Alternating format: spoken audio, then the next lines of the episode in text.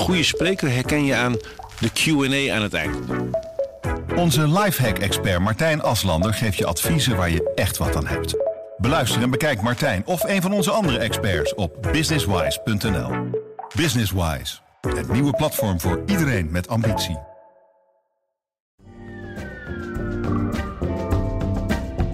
Welkom bij Wijsneuzen, de verkiezingen. De wekelijkse podcast van Trouw voor alle kiezers die met of zonder avondklok het feest van de democratie willen vieren. Ha Menno, daar zijn we weer. Alfred. Wij waren in juni volgens mij voor het laatst eh, gezamenlijk bijeen. Het Uh, voelt als eergisteren. Ja, het voelt als heel kort geleden. Toen waren we aan de, we dachten dat we op de drempel stonden van de vrijheid. Alle maatregelen werden versoepeld. We hadden 15 afleveringen gepraat, diep gepraat over corona en burgers in tijden van pandemie. En toen waren we ook wel een beetje klaar mee, dachten we. Maar zoals eh, Hugo de Jong ook altijd zegt, het virus was nog niet klaar met ons. Ehm, dus nu zitten we hier, maar we gaan het vooral over de verkiezingen hebben de komende tijd. Ehm, en we gaan dat in een heleboel afleveringen doen. Heb jij, verheug jij een beetje op de verkiezingen op 17 maart? Ehm, eh, ja, aan de ene kant wel. Aan de andere kant, hè, dus moeten we het er om te beginnen eens over hebben of ze wel moeten plaatsvinden. Hoezo moeten we het Ehm, daarover hebben? Nou ja, dit, dat, dat virus is nog lang niet weg en dat grijpt vrij hevig om zich heen. En eh, in, die, in die zogenaamde Britse variant. Ehm, en ja, als dat nou net de mensen raakt van wie je liever juist wel wil dat ze naar de stembus gaan, dan, moet je daar, dan moeten we daar misschien eens beter naar kijken. Of, dat, of, of je niet. Kijk, volgens de grondwet hoeft er pas over, hebben we nog ruim een jaar om die verkiezingen te houden. En het enige wat de regering hoeft te doen is in overleg met het parlement zeggen: jongens, we stellen het een, dag, eh, we stellen het eh, een maand uit. We stellen het twee maanden uit. En dat kunnen ze ook nog één dag voor de verkiezingen kunnen ze dat nog steeds beslissen. Maar als je zoveel onzekerheden hebt, moet je dan niet meteen doorschuiven naar, weet ik veel, september? Nou ja, Je kunt toch niet elke twee maanden weer opnieuw bedenken dat je de... Sarah de Lange, dat, jij, ik ga het aan jou vragen. Welkom, je bent eh, hoogleraar politicologie. Ehm, wat denk jij? Het is mogelijk om verkiezingen uit te stellen, zoals eh, Menno zegt. Eh, en er worden ook verschillende argumenten gepresenteerd eh, om dat te doen. Eh, het ene is, ligt aan de kant van de burgers. Alle burgers moeten eh, eh, de mogelijkheid hebben om te kunnen stemmen en dat ook veilig te kunnen doen. Eh, de andere argument dat ook wel gepresenteerd wordt, is dat eh, na de verkiezingen natuurlijk eh, regeringsvorming plaatsvindt. En het de vraag is of je wel partijleiders moet hebben, ook een demissionair minister-president, een minister van Gezondheidszaken, die moeten onderhandelen over een nieuw kabinet, terwijl ze eigenlijk tegelijkertijd een crisis op moeten lossen. Ook dat is een vrij zware dobber. Ehm, wat betreft dat eerste argument denk ik dat eh, de regering toch bezig is om allerlei maatregelen te treffen om ervoor te zorgen dat alle burgers kunnen stemmen. Eh, er ligt nu een voorstel bij de Eerste Kamer. Daarin wordt geregeld eh, dat mensen meer gebruik kunnen maken van machtigingen.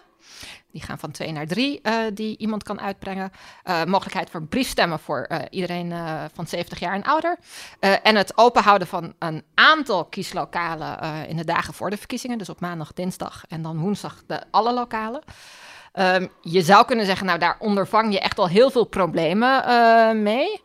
Ehm, dat van die onderhandelingen is een iets lastiger punt. Eh, tegelijkertijd zitten we natuurlijk nu wel in een andere situatie dan een aantal weken geleden, omdat het kabinet ook nog officieel demissionair is.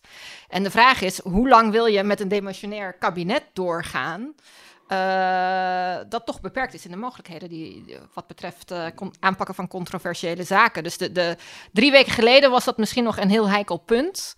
Eh, maar nu zeg ik toch, eh, nou ja, ook in deze status kan je niet de verkiezingen een jaar uitstellen en een jaar doorgaan eh, met een demissionair kabinet. Alhoewel de Vlamingen natuurlijk hebben laten zien met hun lange onderhandelingen dat het wel mogelijk is. Maar dat was niet in context van een internationale crisis. Maar is het nu een beetje you're damned if you do en you're damned if you don't? Het is kiezen tussen twee kwaden of de verkiezingen door laten gaan met als gevolg dat wellicht toch een aantal eh, kiesgerechtigden de gang naar de stembus niet maakt en bovendien dat daarna eh, de aandacht van eh, de lijsttrekkers en de demissionaire ministers en premier afgeleid wordt door de bestrijding van de. Hè, die eigenlijk de crisis zouden moeten bestrijden, maar dan moeten gaan formeren. Versus uitstellen, waardoor je een jaar lang of maandenlang een demissionair kabinet hebt. Wat ook een crisis moet bestrijden. Ja, ik denk dat het wel inderdaad kiezen tussen twee kwaden is. Welk, kwa- welk Ehm, kwaad zou jouw voorkeur hebben? Ik zou toch de verkiezingen door laten gaan. Eh, die zijn een, heel, heel- een groot goed in een democratie. Eh, we hebben ook natuurlijk wel eerder dit vraagstuk bij de hand gehad in 2002, toen eh, Pim Fortuyn kort voor de verkiezingen was vermoord. Ook toen is besloten de verkiezingen door te laten gaan. Omdat de familie dat ook niet wilde, hè? De familie wilde dat de verkiezingen doorging.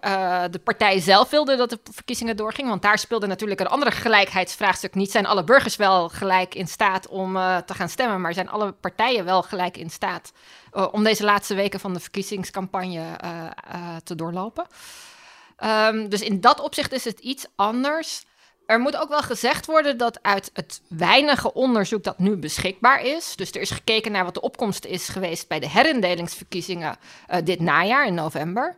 En er is ook wat peilingonderzoek dat dat laat zien dat, de- toch wel 10% een hoor. dat het om een Dat is een 10% fors- dat- zou kunnen dat is een gaan getal. niet meewegende dat er allerlei aanvullende maatregelen gaan zijn. Dus dat Ja. is gewoon een vraag die gesteld is als de verkiezingen normaal zouden doorgaan zoals ze anders georganiseerd zijn.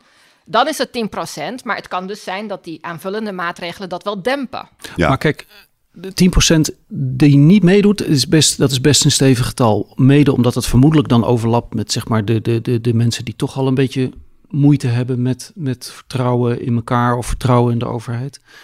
En eh, als je dan daarbij optelt dat, dat de, de vermoedelijk in de, in, de, in de sfeer van eh, Thierry Baudet en dergelijke, de mensen al klaarstaan om die verkiezingen als zodanig de legitimiteit daarvan te ondergraven. Gewoon een beetje het Trump-model proberen te volgen. Maar dat, Dus la- de- dat dus- laatste zal je altijd hebben, want ook op het moment dat je de verkiezingen uitstelt en dat komt bepaalde partijen niet goed uit, tuurlijk, electoraal gezien tuurlijk. zullen zij die Tuurlijk. claim ook maken. Dus Maar ik denk dus- niet dat dat iets is wat je mee moet wegen. Maar goed, een second best is nog altijd. En Harriet Duurvoort pleitte daar ook voor in de Volkskrant vanmorgen. En dat vond ik eigenlijk wel aardig. Ze zei, eigenlijk moet iedereen kunnen claimen om per brief te kunnen stemmen. Want ze zegt, ik heb, ik heb eh, een tamelijk ingewikkelde zorgtaak. En ik ben best wel bezorgd om, ik wil echt niet besmet raken.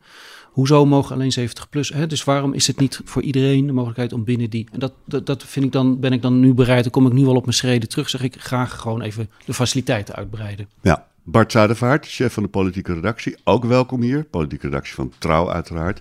Ehm, wat hoor jij? Denk jij dat de verkiezingen doorgaan op 17 maart?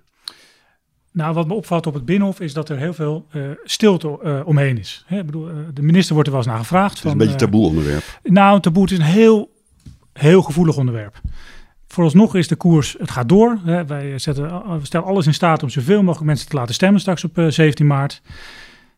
Wat hier volgens mij ook meespeelt, is wat net even te sprake kwam. Stel je voor, de minister zegt, we stellen het uit.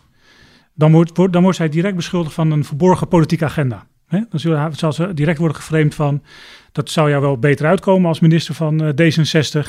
Want dat gaat niet zo heel goed in de, in de peilingen. Misschien dat als jij nog een half jaar langer demissionair de, de crisis kan bestrijden, dat je daar nog electoraal van profiteert. Dus je zou wel liever hebben dat de verkiezingen in september of oktober plaatsvinden, om, in de hoop dat je dan wat meer eh, stemmen wint. Het is heel stil rond deze vraag. En ik denk dat, ja, kijk, als ze het al willen uitstellen, dan moeten ze daar natuurlijk niet lang mee wachten. Dan is het een kwestie van eh, nou, binnen nu en twee weken beslissen, want zoiets doe je niet. Eind februari, begin maart, hè, dat, dat, dat besluit moet dan heel snel eh, vallen. En we hadden het er net over dat het, ehm, nou ja, het, wat, voor mij spelen er twee dingen mee ehm, die ervoor zouden kunnen pleiten om het uit te stellen. Je hebt gewoon te maken met mensen die zullen niet komen eh, opdagen, terwijl iedereen heeft evenveel recht om zijn stem te laten gelden. Mensen zijn misschien ehm, nou ja, bang om eh, de deur uit te gaan. Eh, ja, die, die durven niet en die, die, eh, het lukt ze niet We om iemand te machtigen. eigenlijk normaal gesproken de deur nauwelijks uit. Ze mogen, ja, we, we- we- er, wordt, eh, er hangt een avondklok in de lucht, weet je wel. Dus, dus we hebben gewoon hele strenge eh, coronamaatregelen. Ehm, je weet gewoon dat een x-aantal mensen wil stemmen, maar dat niet zal doen. Ja. Dat heeft invloed op de uitslag. We weten niet, we kunnen niet voorspellen wat voor invloed, maar de uitslag zal niet zo zijn zoals die in, hè, onder normale omstandigheden is. Dus dan is de vraag, wil je dat? En wat, wat, wat me ook eh, eh, meespeelt, kijk, het hele land eh, is, stil, stil komen te vallen. Als er straks, een, nou ja, laten we zeggen, 8 miljoen mensen naar de stembus gaan, dan is dat gewoon een risico-evenement. Een superspreader. Het is in potentie een superspreader. Dus eh, wil je het op je geweten hebben dat dan twee of drie weken later dat eh, straks eh, de, de Britse mutant, of misschien we straks de Zuid-Afrikaanse mutant of de Braziliaanse mutant, dankzij die dag meer Alsnog voet aan de on- grond heeft gekregen in Nederland. En alsnog onze hele zomer ook weer om zeep helpt. bijvoorbeeld. Ja. Tegelijkertijd moet er natuurlijk wel bij aangetekend worden dat eh, het ministerie van Binnenlandse Zaken er ook alles aan doet om de verkiezingen zo in te richten dat het zo veilig mogelijk kan verlopen. Eh, dus er eh, zijn veel grotere stemlokalen gezocht. De, kle- de s- lokalen die niet voldeden zijn gesloten. Eh, er worden extra leden van de stembureaus geworven om de mensenstroom juist te kunnen begeleiden. Dus elk stembureau krijgt één eh, ja, oppasser afstand houden, laten we het zo noemen. Maar er moeten ook Eh. boa's vermoedelijk gaan rondlopen. Hè, om mensen, want er gaat natuurlijk ook gedoe ontstaan. Mensen die juist niet zich aan die regels willen houden. En zo. Dat zal ook nog best wel een beetje gespannen. Dat zal- kan ook best wel een beetje gespannen toestand. eh, moeten worden. Eh, die tw- twee extra dagen open is natuurlijk ook bewust bedoeld om te spreiden. Om te zorgen dat er niet te veel mensen tegelijkertijd eh, in het stembureau zijn. Hetzelfde voor de extra volmacht. Dat zorgt ervoor dat je het aantal mensen dat daadwerkelijk gaat stemmen fysiek ook terug kan brengen. Dus er wordt wel aan alle kanten aan gewerkt. Jij ziet het ook, want je bent ook lid van het hoofdstembureau van de Kieskring Amsterdam. Ja, dat klopt. En vanuit die positie zie je ook de Nou ja, vanuit die, die positie houd ik natuurlijk bij hoe de verkiezingen eruit komen te zien. Omdat dat invloed heeft op hoe we uiteindelijk de stemmen ook gaan tellen eh, en de uitslag vaststellen. Ja, Nou, ik heb mezelf als vrijwilliger gemeld, maar de gemeente Amsterdam wil me helemaal niet hebben, omdat ze er al zoveel Je bent, hebben. eh, Dus Daar- ik, ik mag wel een permanent of zo, maar niet in Ja, Amsterdam maar mag de- ik. daar is de gemeente Of het- of Amsterdam. je het is- een risicogroep. Of ze eh, weten Frits. wie ik ben, dat Ja. kan natuurlijk ook. Nou ja, daar is de gemeente Amsterdam en, en veel van de andere grote studentensteden zijn daar echt een uitzondering in. Er zijn 50.000 eh, leden van stembureaus en stemmentellers nodig. Dat zijn er heel veel. Dat is een arena vol. Ze hebben zich al 2, 2 3, 34.000 gemeld, meen ik. Ja, maar er zijn, dat is vooral ook in de grotere steden, waar natuurlijk veel stembureaus zijn. In de kleinere gemeenten worden nog steeds heel veel stembureauleden eh, gezocht. En eh, je ziet ook dat er actieve campagnes nu zijn om, eh, om leden daarvoor te werven. Want het is natuurlijk heel lastig. Er zijn extra mensen nodig, omdat er meer mensen op die bureaus gevraagd worden vanwege het afstand houden. Maar ook de, de mensen die daar heel lang vrijwilliger zijn geweest, zijn veel mensen in een risicogroep. Want dat waren veel oudere mensen die eh, de afgelopen decennia die stembureaus bemand hebben voor Ja. ons. Ja. Willem Breedveld, oud-politiek commentator van Trouw en helaas te vroeg overleden. Die eh vierde het feest van de democratie altijd met een taart. eh, wat op die dag dan ook in huis aangesneden werd. Maar ja, het is een beetje de vraag deze keer of, er, of hij ook een taart zou laten aanrukken. Omdat toch wel hele vreemde verkiezingen worden, of niet? Eh, ja, in veel opzichten. Eh, ik ben ook heel benieuwd eh, hoe de journalistiek zich daarop voorbereidt. Want het is natuurlijk, als we gaan stemmen verspreid over drie dagen, is het ook de vraag hoe we dat gaan doen met grote debatten, verslaggeving over de verkiezingen, peilingen.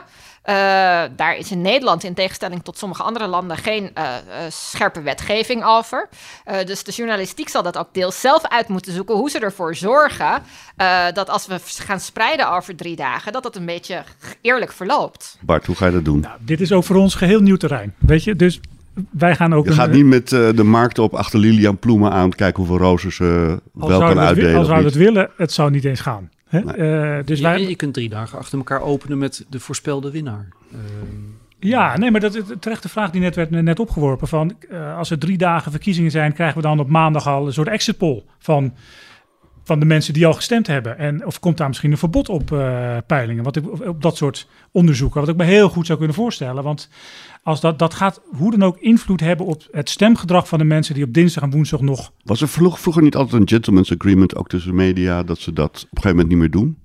op de verkiezingsdag zelf is het een soort afspraak dat er eigenlijk maar één eh, exit poll is en die verschijnt bij het sluiten van de stembus. Hè, en dan, eh, Maar in de loop van de dag worden geen peilingen of exit polls gepubliceerd, toch? Nee, nee, dan hebben we natuurlijk wel eh interviewtjes met mensen die uit het stembureau lopen met ik heb eh, dit of dat gestemd en om die, die, die reden. Maar geen gewogen onderzoeken van, eh, nou, Maar eh, dat zou, de verleiding zou wel eens groter kunnen worden als het over drie dagen is uitgesmeerd. ik kan me voorstellen dat dat gewoon straks niet mag. Het zou heel onwenselijk zijn, omdat het betekent dat de kiezers die gaan stemmen op de tweede of de derde dag andere informatie hebben dan de kiezers op de eerste dag. En dat kiezers ook, zich ook door elkaar laten beïnvloeden. Dus het zou heel mooi zijn als er een gentleman's agreement, eh, zo niet wetgeving is, die zegt dat alles op zondag afgerond moet zijn. Zondag de laatste debatten eventueel, eh, laatste peilingen, zodat eh, dat proces vervolgens zich kan voltrekken. Zoals Ja, want je hebt, je hebt nu al- op verkiezingsdag zelf zijn afspraken vrij helder. Er zijn geen debatten, er zijn inderdaad geen, geen onderzoeken, geen exit polls, helemaal niks. Je voert gewoon, eh, Maar- eigenlijk ligt de campagne helemaal stil. maar Bart, sorry dat ik je onderbreek. Is er geen overleg tussen jou en de andere chefs politiek van de verschillende kranten. Het kartel. Ja, precies. De Overlegt, het, Haagse kar- kliek. Ja, overlegt het kartel niet? Hebben jullie niet een gedeelde afspraak over... Nou, Omtzigt wel wat denken. zijn de fatsoensnormen als we de verkiezingen over drie... Mo- moet er niet ogenblikkelijk hoog beraad komen tussen... Nog niet, nog niet. Het is eh, goed dat je dat opwerpt. Ik, bedoel, ik zal er eens over, over nadenken. Kijk, als het zover komt, dan kan ik me voorstellen dat je als pers... Ja, het- dit, dit, dit, wordt, eh, dit is al onvermijdelijk. Dus die, die, die uit, dat ze uitsmeren over drie dagen, dat is, daar, daar zitten we al aan vast. Als we in het scenario dat de verkiezingen doorgaan, zitten we hier aan vast. Oké.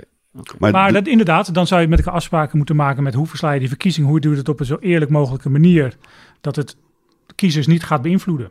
maar één stap terug nog, eh, Bart. Want hoe ga je überhaupt de campagnes verslaan? Want die voltrekken zich in een soort virtuele wereld.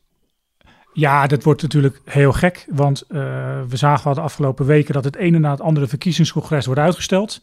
Dan wel door bloedbaden bij verschillende partijen, dan wel door eh, een coronacrisis, waardoor GroenLinks altijd het congres twee keer heeft moeten uitstellen. Dat is Of dan- dat ze de aan- en uitknop van een eh, Zoom-verbinding niet kunnen vinden. er is van alles mis en dat, dat is een voorbode voor hoe straks de campagne eruit gaat eh, eh, zien. We krijgen geen grote meetups met Jesse Klaver in eh, het paard of in, de, in eh, of, of, of waar dan ook. Dus het, Tragisch. Maar hoe ga je dat dan doen? Gaan jullie allemaal achter een scherm zitten en proberen te volgen wat er op Facebook gebeurt en op andere sociale media om daar enigszins greep op te krijgen? Heb jij nou al een idee van? Daar heb je het vast al over gehad. ja, natuurlijk, daar hebben we ideeën over. En wij zullen meer dan ook natuurlijk kijken met hoe de digitale campagne eruit komt te zien. Dat was bij de vorige verkiezingen al een, natuurlijk een heel groot ding. Dat je keek, keek van nou, welke partij is groot op Facebook. En dat was dan in dat geval was eh, VVD. En eh, eh, het succes van Forum van Democratie hing ook aan hoe zij op Facebook eh, eh, present waren. En dat zal nu nog veel sterker worden. Dus natuurlijk kijken wij over de schouders mee. Maar wij gaan ook wel... De partijen zullen ook fysiek in contact willen komen met de kiezer. Zij zullen manieren bedenken dat zij toch langs de deuren kunnen op coronaproefwijze, eh op, met, op, met anderhalve meter stokken, gaan zij toch de wijk in. En daar zijn Nou, wij dat, bij. dat, dat durf ik nog wel. te- Dat, dat, wil ik nog zien, dat, dat wil ik nog zien gebeuren hoor. Want dat is waarschijnlijk best een, best een eh, letterlijk een gevaarlijke onderneming. Om nu langs de deuren te gaan als, eh, als, als, als volksvertegenwoordiger. Ik kan me voorstellen dat je ontzettend veel vijandigheid ontmoet. Ehm, althans, ik zou zelf niet staan te trappelen nu om eens even gezellig gewoon aan Je doet eigenlijk alleen nog maar open als er een pakje wordt bezorgd. Niet als er iemand met een boodschap, politieke boodschap Nee, maar er is misschien een verschil tussen, tussen overal aanbellen, wat inderdaad dan ingewikkeld wordt. Maar je, je kan natuurlijk nog wel op openbare plekken. Heb jij, daar, heb jij daar zicht op, Sarah? Of, mensen, of, of, of men bezig is met het daadwerkelijk van deur tot deur, gewoon het klassieke campaignen? Niet dat ik heb daar geen zicht op. Eh, we weten natuurlijk wel dat sommige partijen daar meer van gebruik maken dan andere. Dus eh, er zijn partijen die veel meer geïnvesteerd hebben de afgelopen verkiezingen in, in echt digitale campagne voeren.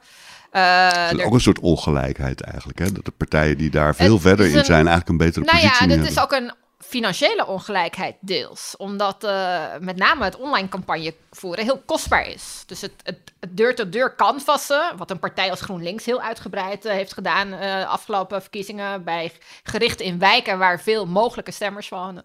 Dat, daar ben je voor afhankelijk van de hoeveelheid vrijwilligers die je hebt, partijleden. Voor digitale campagne voeren ben je ten dele, zeker als het gaat om advertenties en dergelijke via Facebook of andere media, ben je afhankelijk van je financiën. Dat is ook de reden waarom de PVV daar bijna geen gebruik van maakt, want die heeft bijna geen inkomsten eh, vanwege de partijstructuur. Dus ook daar zit, zit ongelijkheid in. Ik heb geen zicht op wat men voorbereidt, of men dat canvassen eh inmiddels al verlegt naar andere campagnes. Het is nog vrij stil.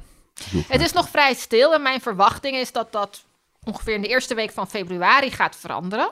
Want dan moeten de kandidatenlijsten ingeleverd zijn. Dus dan moeten ook alle grote partijen hun partijcongres gehad hebben. Want anders kan je die kandidatenlijst ook niet vaststellen.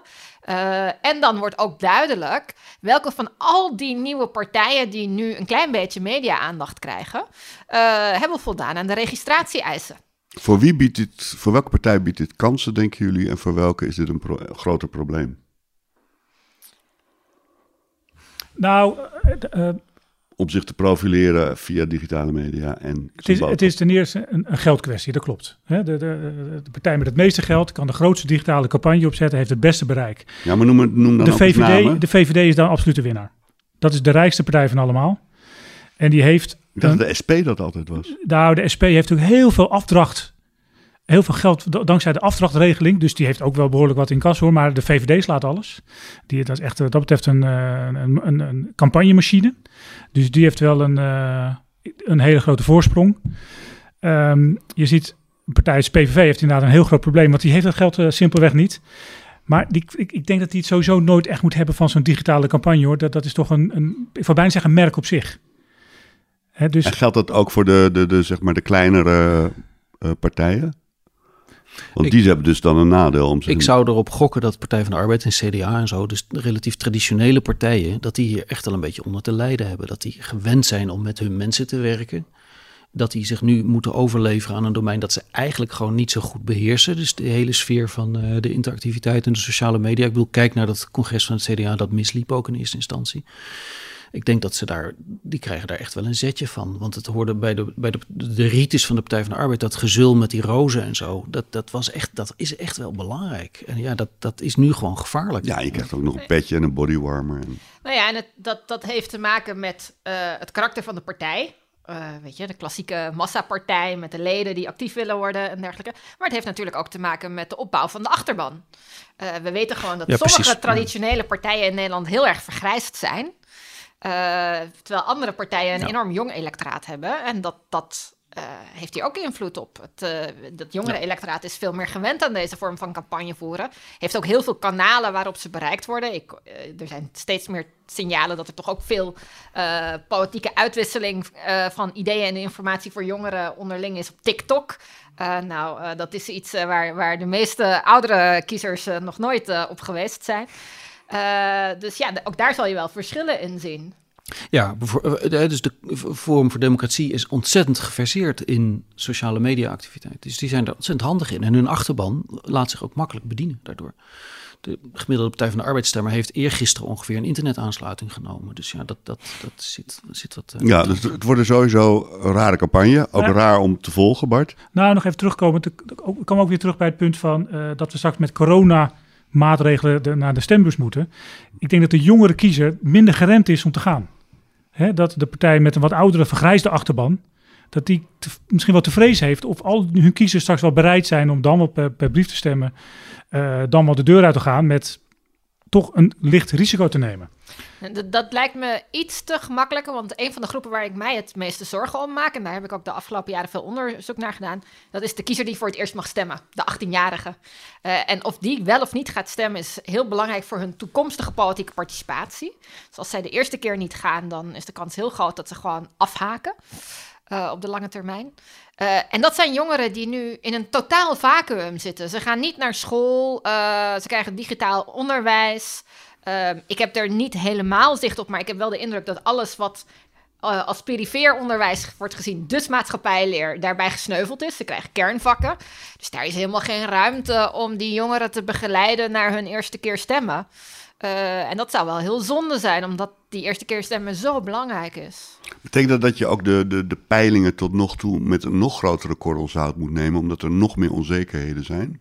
Nou, die peilingen moeten we altijd met een hele grote korrel zout nemen. Ja, niet, niet vanwege, vanwege de peilingen zelf, maar omdat we gewoon weten dat het percentage kiezers dat in de allerlaatste weken van de campagne hun besluit neemt, gestegen is de afgelopen decennia. Dat zit inmiddels boven de 60%. Dus laten we wel weten, tot kort voor de verkiezingen weten de meeste kiezers nog niet zeker wat ze gaan stemmen. Hm. Oké, laten we het over de inhoud hebben. Uh, of ze nu op 17 maart plaatsvinden of niet, stel dat het wel gebeurt. Uh, waar gaan deze verkiezingen om volgens jou? Wat denk je dat het springende onderwerp is? Als je dat mij uh, vier, vijf maanden geleden had gevraagd, toen jullie eindigden met jullie vorige podcastreeks, uh, toen had ik gezegd, nou, dan, dan zitten we waarschijnlijk tegen die tijd in de naweeën van de coronacrisis. In de sociaal-economische gevolgen van die crisis. Uh, de dalende werkgelegenheid, hoe we de kosten die we gemaakt hebben weer goed moeten maken, allemaal dat soort vraagstukken. Uh, en dat de lessen van corona, De lessen van corona. En dat had dan waarschijnlijk traditionele politieke partijen in de kaart gespeeld. Maar daar zitten we helemaal niet. We zitten nog midden in de crisis. Uh, het gaat over uh, hoe we deze crisis ooit uitkomen met allerlei maatregelen. Het gaat steeds meer ook over hoe de het kabinet die crisis aanpakt. terwijl dat een half jaar geleden nog helemaal niet zo'n vraagstuk was. Uh, dus ik denk dat als we in deze situatie blijven zitten en dat er inderdaad allerlei mutanten nog komen die uh, onze situatie uh, nog ingewikkelder maken, dat dit gewoon het dominante thema is. Aangevuld natuurlijk met de, de, kwesties die komen uit de toeslagenaffaire. Die tegelijkertijd is de vraag hoe partijen zich daarop kunnen profileren, omdat er zijn natuurlijk verschillen, maar ook in demissionaire staten zijn de meeste partijen in grote lijnen steunen ze het huidige beleid. Dus de vraag is hoeveel uh, verschil kun je laten zien aan de kiezers? Valt er dan ook wat te kiezen als, als dat de issue, als dat de grote vraag is? Um, dat is een goede vraag. Um, dat, dat, zijn, dat zal dan meer een campagne zijn die draait om competentie dan om inhoudelijke standpunten. Dus ik ben de goede crisismanager voor u. Ja, nou ja, dat is dus natuurlijk heel erg uh, het thema dat we nu langzaam op zien komen met de vaccinatiestrategie. Uh, van hoe kan het dat wij als Nederland zo achterlopen en dat het zo traag gaat en dat daar beslissingen genomen worden die achteraf gezien misschien strategisch niet de juiste zijn geweest. Uh, en dat gaat heel erg om competentie. Ja, nou kijk, de, de, ik denk eerlijk gezegd dat het um, uh, dat, dat speelt natuurlijk de tegenstelling VVD-PVV enorm in de kaart. Hè? Dat, zijn de, dat zijn de twee die er waarschijnlijk allebei het meest van zullen profiteren. De VVD zal kan claimen van we hebben het netjes gedaan tot zover, we hebben het we hebben de crisis beheerst en de, en de, PVV kan zeggen, jullie hebben het verklooid. En daar zijn ze ook al zichtbaar op. Dus vermoedelijk wordt die tegenstelling eerder, groter. dus, en, dit is ontzettend zielig. Dat is het eerste wat me vanmorgen echt wel weer te binnen schoot.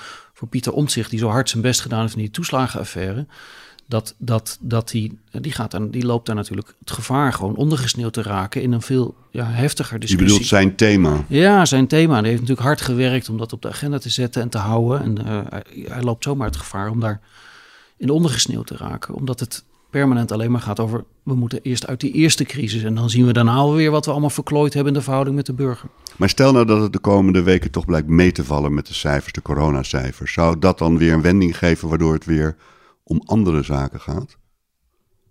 Nou, laat Bart nou, dat maar denk, eens even zeggen. Ook, die, je ziet die cijfers nu heel voorzichtig teruglopen. Dus je kan denken van... Van, de, nou, van de oude corona classic, zeg maar. De klassieke, klassieke virus. Dus je zou denken, nou, er komt de ruimte, de ruimte voor nieuwe onderwerpen en thema's. En maar er komt er weer een nieuwe variant, een Britse variant. En die gaat straks, die wordt dominant. Dus we, we zitten hier tot na de verkiezingen, is het gewoon corona. en dat is, dat is inderdaad, wat Menno net zegt, een beetje de tragiek van Piet Omtzigt en ook Renske Leijten. En de tragiek van links. En sowieso dat in brede de hele tragiek van links, weet je, dat zij komen hier gewoon niet aan ik even, even meer over horen. Hoezo de tragiek van links? Nou, kijk, het zijn drie linkse oppositiepartijen, PvdA, GroenLinks, SP. Die hebben, ja, we mogen niet te...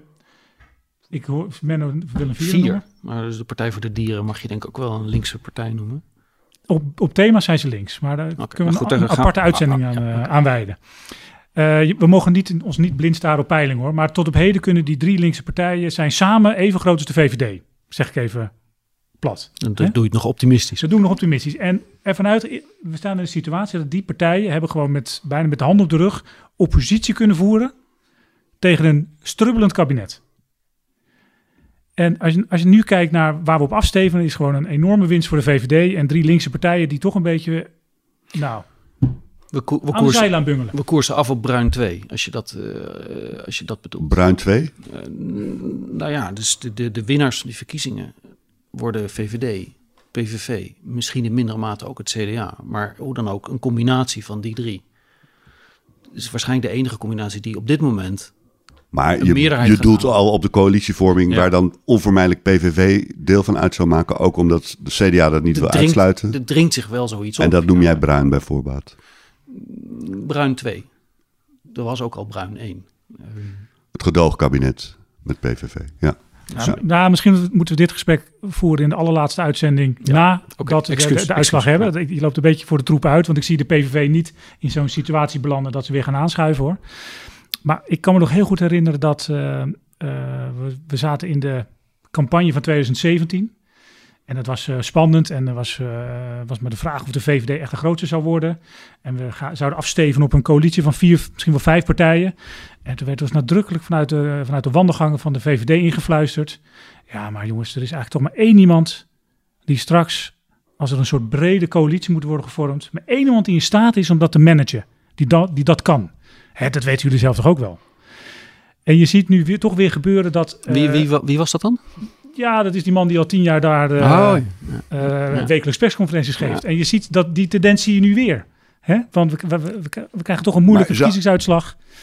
Is het onvoorstelbaar dat, uh, dat er toch een boodschap komt, bijvoorbeeld van de linkse oppositiepartijen, van oké, de crisis moet gemanaged worden, daarin moeten we gewoon de demissionaire regering zo goed mogelijk, zo productief mogelijk bekritiseren en steunen.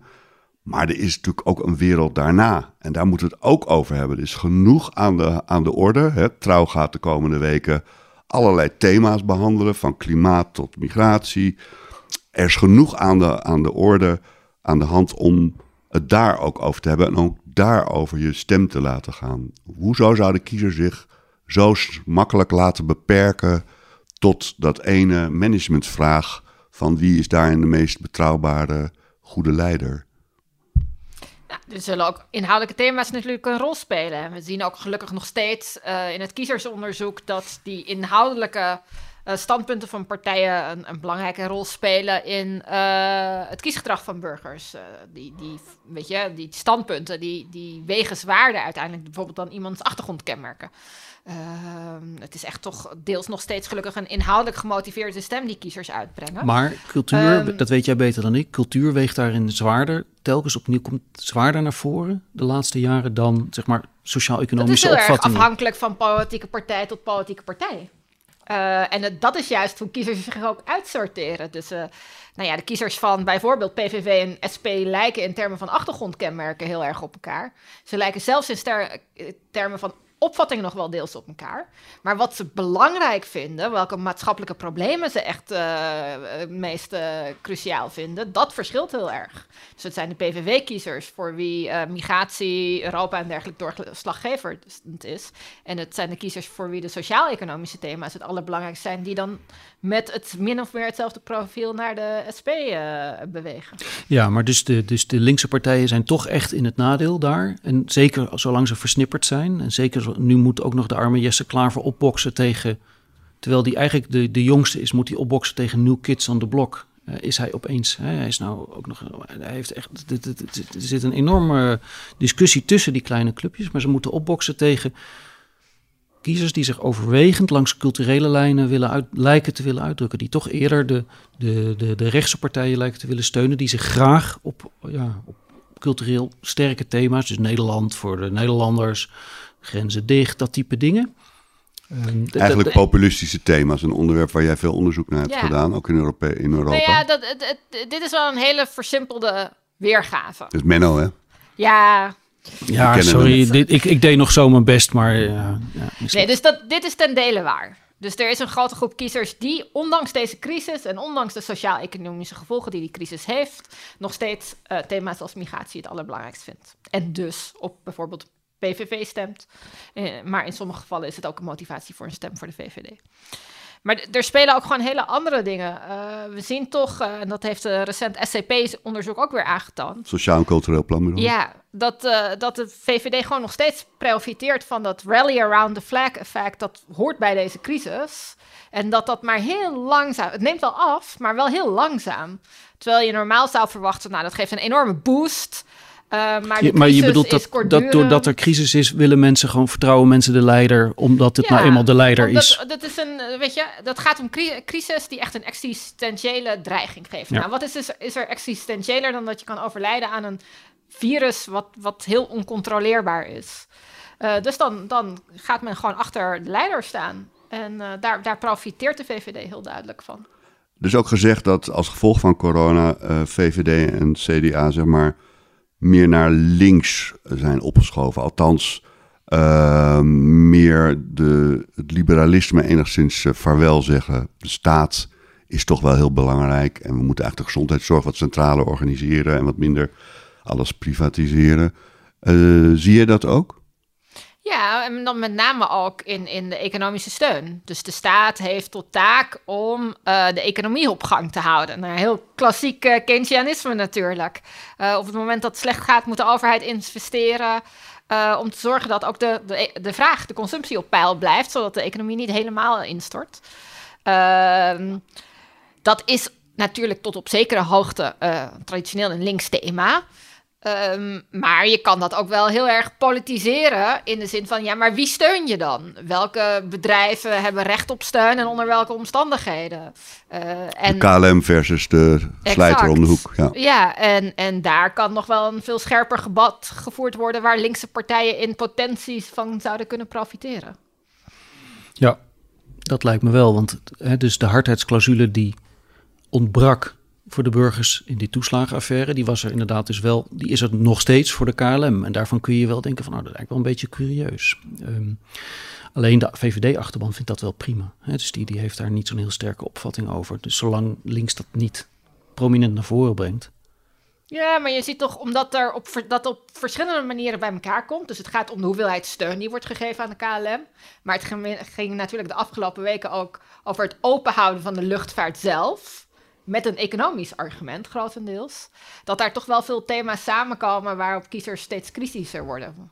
Hoe kan het dat mijn kinderen niet naar school kunnen uh, en dat we straks avonds thuis moeten blijven, uh, terwijl je nog wel kan vliegen, uh, niet alleen naar risicolanden, maar ook naar andere landen. Ja. ja.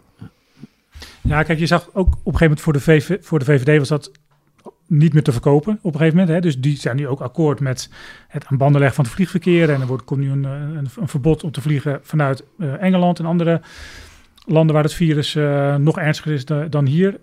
Maar je moet wel een verschil zien van, als je net zegt Frits, van VVD, CDA schuiven op naar links. Sociaal of economisch zal het zo zijn, maar cultureel gezien is het toch wel even goed om te markeren dat de VVD dat totaal niet doet. Hè? Uh, dus die, heel, die trekken heel duidelijk een grens van als het gaat om, om, om het migratiebeleid. Wie laat ons land binnen? Nou, dan is het onversneden rechts. Hè, dan, uh, dan is het gewoon het liefst, ja, het staat er niet zoals bij de PVV, want daar is gewoon van grenzen dicht, asielzoekers naar nul. VVD doet het wat subtieler. Die heeft het erover, nou ja, we hebben een soort vloeibaar kwotum, wat ook nul zou kunnen zijn. Hè, dus die optie leggen ze wel op tafel.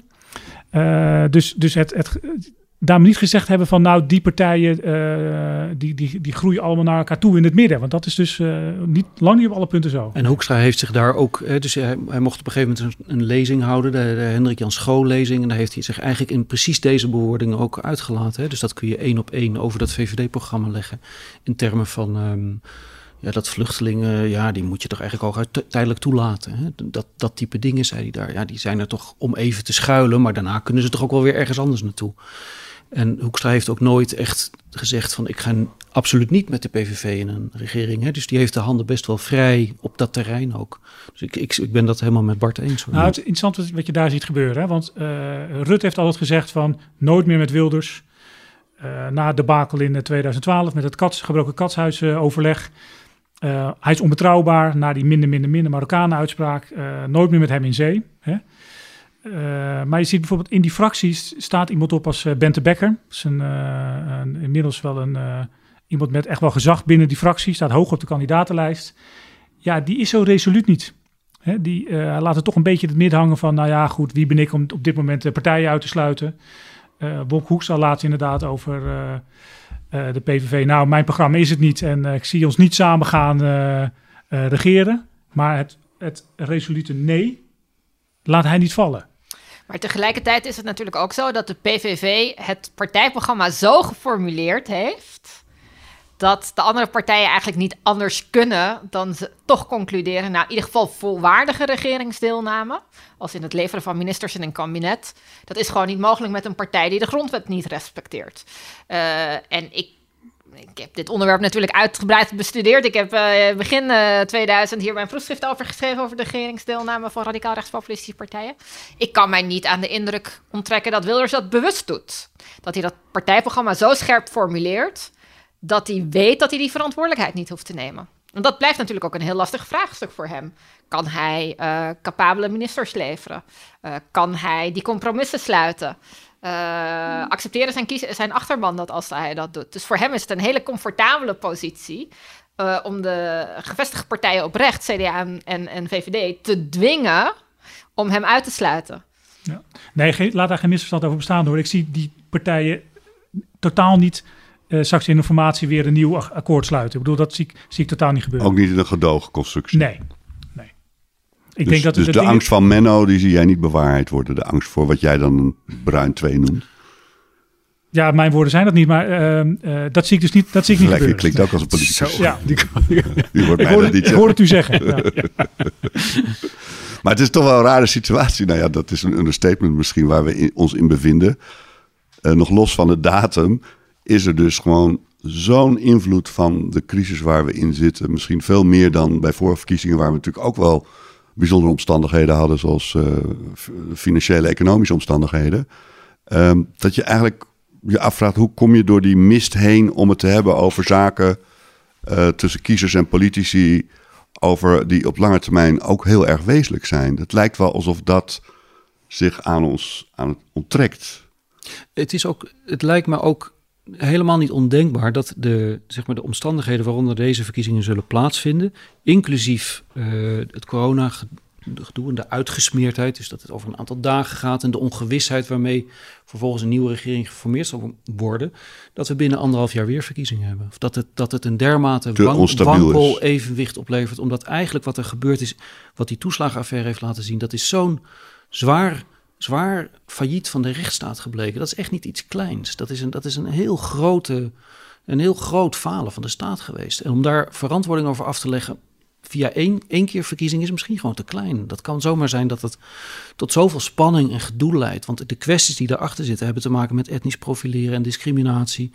Ja, en de, de partijen die nu groot dreigen te worden, die, die hebben daar eigenlijk helemaal niet zo moeite mee. Dus, dus, er moet, dus dat, wie zegt dat dat allemaal in één keer uitgevochten kan worden? Maar dat betekent dus dat al die thema's die ook uit corona voortkomen, namelijk hoe gaan we met de zorg om, hoe, gaan, hoe zit ons onderwijs in elkaar, de zwaktes die daarin ook bloot zijn komen te liggen, hoe gaan we de relatie er ook is met het klimaat, dat die eigenlijk allemaal dan nu niet aan bod komen, behalve dan in deze podcastserie. Bij wijze van spreken. Als je het mij vraagt, zou ik zeggen dat kan heel goed. Maar de, ik, volgens mij moet je het Sarah vragen. Die, Volgens mij, als de campagne eenmaal gaat lopen, komen die thema's langzaam een beetje op. Het zal niet tot in dezelfde mate zijn als, als eh, normaal. Eh, maar kiezers gaan eh, kieskompassen en dergelijke invullen, die toch gebaseerd zijn op een brede eh, range aan, aan thema's. Er zullen misschien toch tv-debatten ge- georganiseerd worden nu de talkshows uitgezonderd zijn van de avondklok. Nou ja, daar zullen de lijsttrekkers natuurlijk ook verschillende thema's voorgelegd krijgen. Daar zit gewoon een format op van hoe dat georganiseerd wordt. Dus dan zal dat langzaam wel meer, meer naar boven komen, denk ik. Ja, maar toch zie ik ook een, straks een situatie ontstaan. Een beetje met, dat noemen we dan de hete fase van de campagne, hè, de laatste drie weken. Dat je het over van alles eh, wil hebben. Maar dat we toch midden in die coronacrisis zitten. Dat we op de avond voor de verkiezingen nog een persconferentie van Rutte en de Jonge hebben. Hè? Die dan nog even een nieuwe maatregelen komt verdedigen. Of, eh, de Of goed nieuws brengt. Of goed nieuws juist. Of de- dat we de, eh, met z'n allen de, de Britse varianten eronder de, onder de knie hebben gekregen. De avond voor de verkiezingen. Hè? Daar zou eigenlijk ook een gentleman's agreement over moeten komen, Ja. dat ze dat niet doen. dat het verboden is om goed nieuws te brengen door de regering op 15, 16 en 17 maart. Ja, sowieso lijkt mij dat om de verkiezingen zelf goed te laten verlopen, dat het enige tijd van tevoren helder moet zijn binnen welke maatregelkader dat doen in termen van eh, avondklokken en andere maatregelen. Je kan niet een week van tevoren nog eh, de maatregelen dan eh, weer veranderen. Dat Ja. is niet eh, werkbaar. Ja. Hey Sarah, eh, we zijn natuurlijk in deze podcast heel inhoudelijk bezig. Dat gaan we de komende tijd ook doen met al die andere thema's. Maar ik vind het ook wel leuk om af en toe even een klein gokje te wagen. Dus wie, wie worden de top vijf eh, aan partijen? Welke uitslag verwacht je als het gaat om de eerste vijf? En het verplicht tot niets. Je, je weet dat politicologen altijd eerst antwoorden: ja, maar wij hebben helemaal geen kristallen bol, wij kunnen dit niet. Ehm, Dat gezegd zijnde. maar- gezegd Sarah, zijnde, we, ja, we, volgens hebben lang, we hebben lang over, we hebben deze vraag, hier is veel in geïnvesteerd in voorbereiding op deze vraag. dus we willen toch graag een antwoord hebben. Ja, het, het lijkt me evident dat de VVD de grootste partij Ja? wordt. Dat staat, eh, Ja. denk ik, eh, buiten kijf, gegeven de ontwikkelingen. En gegeven het feit dat het rally around the flag effect maar langzaam weggaat. Eh, en dan zal het toch tussen de partijen gaan die de afgelopen jaren ook eh, de top hebben uitgemaakt. Dus, eh, Het is geen zekerheidje dat de PVV de tweede wordt. Denk je? Nee, dat zal denk ik toch ook deels afhangen van, van de, de framing in de media. Eh, omdat Menno het al had over de mogelijkheid van een eh, echt een eh, tweestrijd. Ja, zo'n tweestrijd, dat hebben we ook bij vorige verkiezingen gezien, die wordt deels door de media gecreëerd. Zij besluiten hoe zij het speelveld presenteren. En of zij zeggen, er zijn twee leidende kandidaten, of dat zij zeggen, nou, het is heel erg versnipperd. Uh, dat, dat is echt hun keuze. Daar hebben ze enorme invloed uh, op. Je, je, kijkt nu heel boos naar mij, maar... Nee, nee verwachtingsvol kijkt. Ja, verwachtingsvol. Nou, ik kan me nog herinneren dat uh, een paar jaar terug met de Europese verkiezingen... was er een tv-debat tussen Mark Rutte en Thierry Baudet. Ja. Beide ja, totaal niet verkiesbaar voor Europa. Dat je, daar, daar kon je van alles van vinden. Maar je dacht van nou, dit, dit zou eigenlijk niet het debat van dit moment moeten zijn. Het, en toen won Frit, Timmermans. Ja. Ja, precies. Uh, dus nou ja, goed, natuurlijk zien wij ook wel die verantwoordelijkheid. Hè? Dat is, uh, maar je moet je denk ik eerst je top 5 afmaken. Ja, nou ja, er is een gereden kans uh, dat de PVV als tweede komt. Maar daar kan denk ik, daar is nog wel ruimte voor verschuiven. Schrijf maar op gewoon Sarah Lange PVV Ja, 2. en dan CDA 3. CDA, P van de A en GroenLinks zou ik dan in de top 5 zetten. Ja, Bart, wil jij ook een uh, Ja, ik vind het heel ingewikkeld dit, want het is allemaal nog zo, uh, zo vloeibaar. Ik, ja, dat hebben we juist uitgebreid ja, uh, uit de doek ik gedaan. Ik denk dat de, de, er maar één concurrent van Mark Rutte op dit moment is, en dat is de PVV. Dat, Hoekstra komt niet in de buurt, Ploemen komt niet in de buurt. Ploemen zou eens de verrassing van deze verkiezingen kunnen zijn. Ik aan, aan Lodewijk Asscher kleefde toch heel erg zijn uh, vicepremierschap onder Rutte 2. De bezuinigingen die zijn doorgevoerd. Uh, de, uh, de, decentralisaties, wat slecht geval is. Dat was toch echt wel zijn handicap. Dus Ploemen zou wel eens wel voor een boost voor de PvdA kunnen zorgen. Dus ik, dat zie ik wel als de, ik zie haar als de verrassing. En ik denk dat de, de, de, de winst zal gaan tussen de VVD en de PVV. Menno? Oh, dat is, deze vraag zag ik niet aankomen. ik heb hem al heel lang geleden gesteld. Nou, kijk, um, uh, het zou ook. Ik, ik, stel nou eens dat die, die, die politieke partijen zijn eigenlijk zo kwetsbaar. Hè? Dus Lodewijk Asscher moest eigenlijk zijn positie inleveren omdat er binnen zijn partij nog een beetje gerommeld werd aan zijn plekje. En er, is eigenlijk, er was eigenlijk geen mechanisme om hem daar nog tegen te beschermen. Dus er waren wat een beetje outliers in het ledenbestand en die begonnen uh, vervelende moties in te dienen. En binnen de kortste keren wankelde zijn positie, terwijl het kader had zich al om hem heen gemanoeuvreerd. Van jij hoeft nergens heen, wij beschermen jou, we gaan met jou de verkiezingen in. Kwamen er onderlangs eigenlijk een paar leden die zeiden nee, nee, nee, we zijn het er niet mee eens, Asscher moet weg. En diezelfde kwetsbaarheid, die zit in eigenlijk in alle politieke partijen. Dus ik zou, soms denk ik opeens nog van ja, Rutte die als hij straks opnieuw verkozen wordt de langstzittende premier samen met Viktor Orban is van Europa, dat is ook nog wel weer een geinig weetje. Um, is tegelijkertijd ook heel kwetsbaar. Hè? Dus op het moment dat er straks in de komende weken toch aan zijn positie gemord gaat worden, als er in de media wat energie ontstaat van, nou ja, we gaan die man er eigenlijk eens ietsje beter doorlichten op zijn. Voor hetzelfde geld kan het zomaar veel wankeliger zijn dan we nu denken. En dan wordt de PVV gewoon de grootste. Dan, dan lopen er, gaan er echt mensen weglopen bij Rutte, omdat hij te veel bezoedeld raakt. Dus ik zet de VVD niet bij voorbaat op één. Um, uh, CDA wel op drie. En uh, uh, nou, ja, ploemen, ploemen dan wel op vier. Ja, ja, ja, ja. Nou, we gaan het, ja. we gaan het allemaal meemaken. Dank Zuider Lange, hoogleraar politicologie aan de Universiteit van Amsterdam. Dank Bart Zuidervaart, chef politieke redactie. Uh, van Trouw natuurlijk. Dank luisteraars. Dit was de eerste aflevering van Wijsneuzen de verkiezingen. Volgende week willen we weten wat de verkiezingen kunnen of zouden moeten betekenen voor de klimaatcrisis. En ons gast is dan Helene de Koning, klimaatwetenschapper verbonden aan de Technische Universiteit van Eindhoven. Zij levert een grote bijdrage aan het wereldwijde onderzoek naar klimaatverandering.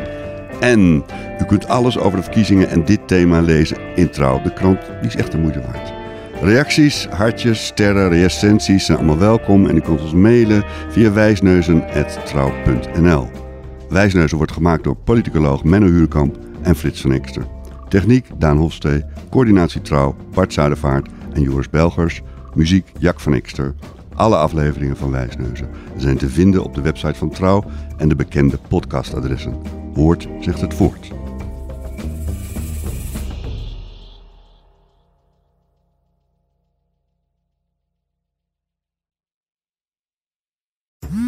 Worden dagelijks overladen met overbodige informatie. En het is moeilijk de zin van de onzin te scheiden. Daarom vertrouw ik op echte journalisten in plaats van meningen. Een krantenmens heeft het gemakkelijk. Word ook een krantenmens en lees je favoriete krant nu tot al zes weken gratis. Ga snel naar krant.nl. Bezorging stopt automatisch en op deze actie zijn actievoorwaarden van toepassing.